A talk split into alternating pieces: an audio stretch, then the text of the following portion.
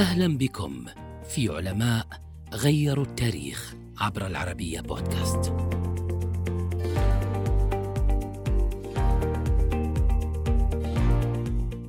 من رواد القرن الثامن عشر الميلادي ومؤسس أهم الاختراعات حول العالم. عالم الفيزياء والرياضيات الإيطالي أميديو كارلو أفوغادرو ولد في العام 1776 في مدينة تورين بمملكة سردينيا. أخذ لقب الكونت وراثة عن أبيه فيليبو أفوغادرو الذي كان زعيما حكوميا. درس القانون وعمل محاميا كنسيا كما عمل سكرتيرا لمحافظة إريدانو.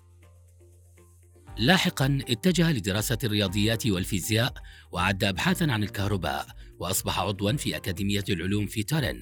كما عين في منصب معيد في الكلية الأكاديمية وعين أستاذا للفلسفة الطبيعية في الكلية الملكية في فريتشيلي.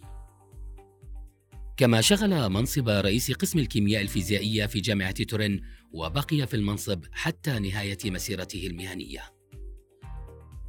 لعل من أبرز إنجازات أوفوغادرو وضعه لقانون الكميات المتساوية للغازات الذي عرف باسمه مثبتا أن الأحجام المتساوية من جميع الغازات إذا ما وضعت تحت نفس الضغط والحرارة فإنها ستحتوي على نفس العدد من الجزيئات. كما أثبت أن الغازات البسيطة مركبة من ذرتين أو أكثر معارضا بذلك النظرية السائدة في ذلك العصر.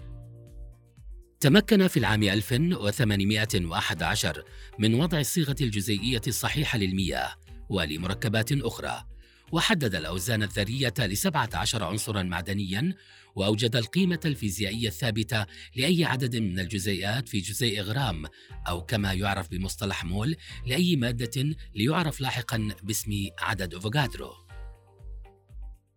بقي أفوغادرو منصبا على اختراعاته وأبحاثه إلى أن وفته المنية عام 1856 في مدينة تورينو بإيطاليا عن عمر ناهز التسعة والسبعين عاماً.